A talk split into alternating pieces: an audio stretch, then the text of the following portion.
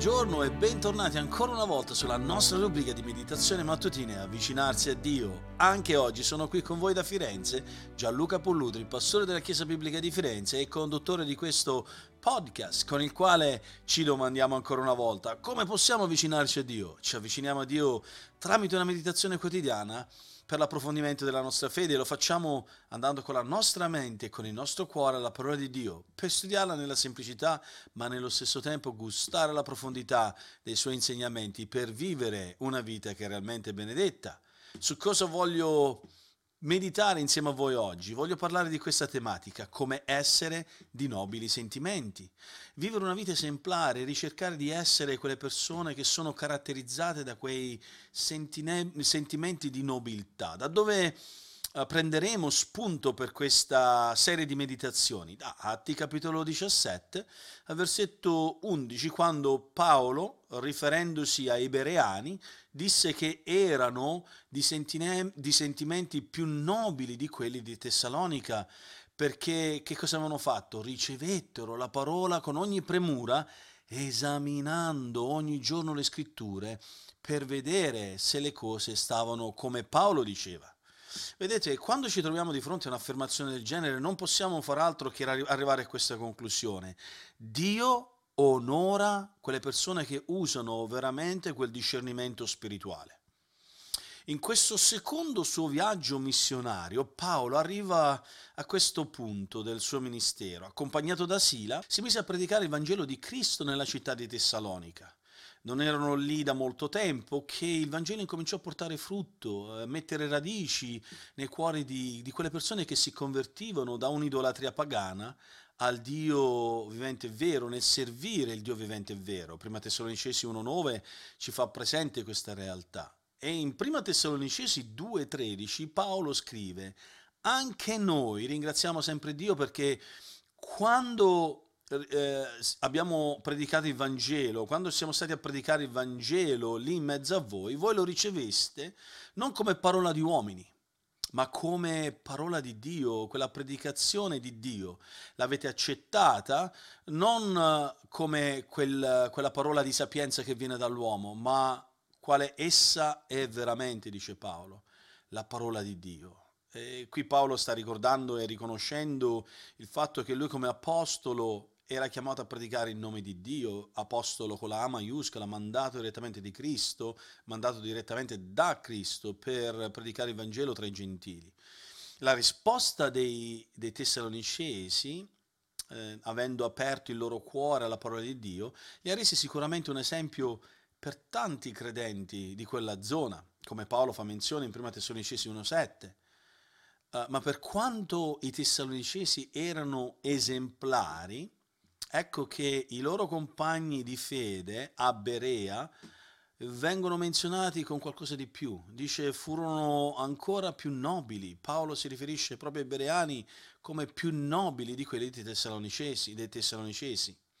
Uh, Dio proprio si focalizza su queste espressioni di sentimenti nobili, di sentimenti nobili, Atti 17, 11, come abbiamo letto. Erano sempre pronti perché erano così nobili? Perché erano sempre pronti a desiderare di ascoltare ciò che la parola di Dio insegnava, desideravano di capire e studiare quello che Paolo e Sila insegnavano, quello che dicevano, e ricevendola come parola di Dio, in che senso? Non con una mente chiusa, ma con una mente aperta, andavano alla scrittura dell'Antico Testamento, quella rivelazione già confermata che eh, si manifesta per mezzo dell'Antico Testamento e confrontavano l'insegnamento di Paolo con quanto Dio aveva già rivelato.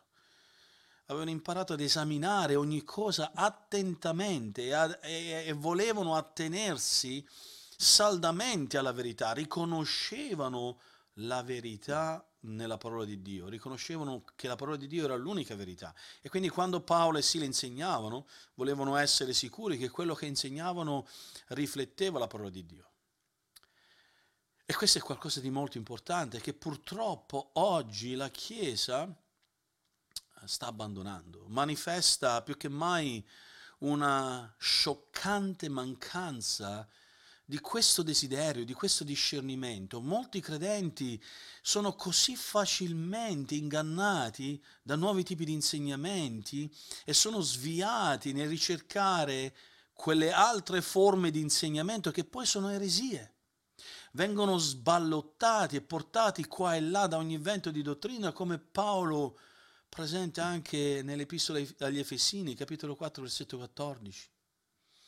Eh, ricordiamoci questo, carissimi, abbiamo più che mai un disperato bisogno di una rinascita di Bereani, che la Chiesa del Signore sia presente nella Chiesa del Signore uomini fedeli, famiglie fedeli, bereani nobili nel carattere, di sentimenti nobili, eh, che ricercano la, la sana dottrina, non ricercano il compromesso, l'adeguamento ai tempi. Eh, ma sembra che funziona, va bene lo stesso, sono tutti contenti. No, dobbiamo essere fedeli a Dio, non a quelle che sono le proposte secolari, secondo una teologia vernacolare, una teologia popolare che funziona, che va avanti perché funziona. No, non deve andare avanti la teologia che funziona, deve andare avanti la teologia che Dio ha insegnato. Eh, prima Corinzi 3 ce ne parla. Dio ha scelto di usare i suoi apostoli, gli apostoli di Cristo, per edificare la sua Chiesa sul giusto fondamento, essendo Cristo stesso la pietra angolare, dice Paolo, io come esperto architetto posto il fondamento. E nessuno che vi costruisce sopra deve andare a cambiare il fondamento ma quando ci costruiamo dobbiamo costruire con oro, pietre preziose, argento, materiali di valore, simboleggiando che abbiamo quella responsabilità di edificare la Chiesa del Signore sulla sana dottrina, avendo una filosofia di ministero de, delle cose pratiche che facciamo nella Chiesa che rispecchiano la sana dottrina, non che funzionano, perché funzionano lo facciamo. Carissimi, questo è molto importante e critico, è critico come aspetto di vita della Chiesa locale. Per quello voglio darvi anche alcuni suggerimenti applicativi. Come questo obiettivo è così reale e lo dobbiamo tenere in mente, i nostri studi, quelle meditazioni che avremo durante questo periodo, rimanendo su questa tematica, spero e prego che possono essere di aiuto e ci aiuteranno più che mai a concentrarci su questo carattere, sul carattere che dobbiamo sviluppare nell'essere fedele alla parola di Dio, di sentimenti nobili, su quei benefici che la parola di Dio portano, uh, porta nella nostra vita. Uh, dobbiamo imparare che la, la parola di Dio è la fonte della nostra crescita spirituale è la fonte del nostro servizio spirituale, è la fonte di ogni benedizione, della vittoria nel nostro combattimento spirituale e, e ci fa vivere nella verità, in modo tale che la nostra coscienza cresce nella verità. Io spero e prego che in prossime mattine nel vedere l'infallibilità, l'inerranza, l'autorità, l'ispirazione, la sufficienza della scrittura, il tuo cuore possa essere arricchito sempre di più di quei sentimenti nobili nel ricercare la parola di Dio come ultima autorità della tua vita. E prego eh, che entro la fine di questi studi il tuo impegno cresce sempre di più nell'apprendere e nell'applicare la verità biblica che tu possa essere più forte, più forte di prima, e che tu possa diventare sempre di più un vero bereano moderno, che vive nel 2023 e che è ripieno di sentimenti nobili, come i bereani di Atti 17. Per quello voglio darvi anche alcuni suggerimenti per come pregare oggi. Chiedi a Dio di darti un amore più grande, sempre più grande e profondo per la sua parola che è così meravigliosa e così profonda ed è di così grande uh, preziosità alla nostra anima. Come dice Davide, la tua parola è più dolce del miele, eh, di quel miele che stila dai favi, è più preziosa di qualsiasi altra cosa nella mia vita. E per il tuo approfondimento, uh, ritorna a leggere Atti 17, dai versetti 1 al versetto 15, e rispondi a queste domande.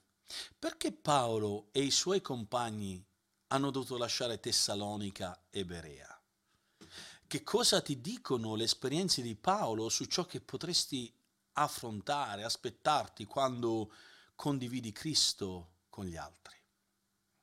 Oggi abbiamo visto questo aspetto di essere, crescere, come crescere nell'avere sentimenti nobili. Abbiamo visto su questo aspetto che Dio onora quel discernimento spirituale che ci porta a crescere nella sua parola. Questa è la sfida per oggi, è la sfida per i prossimi giorni che possiamo sempre di più crescere in questa devozione e dedizione alla parola di Dio. Che Dio ci benedica in questo anche oggi.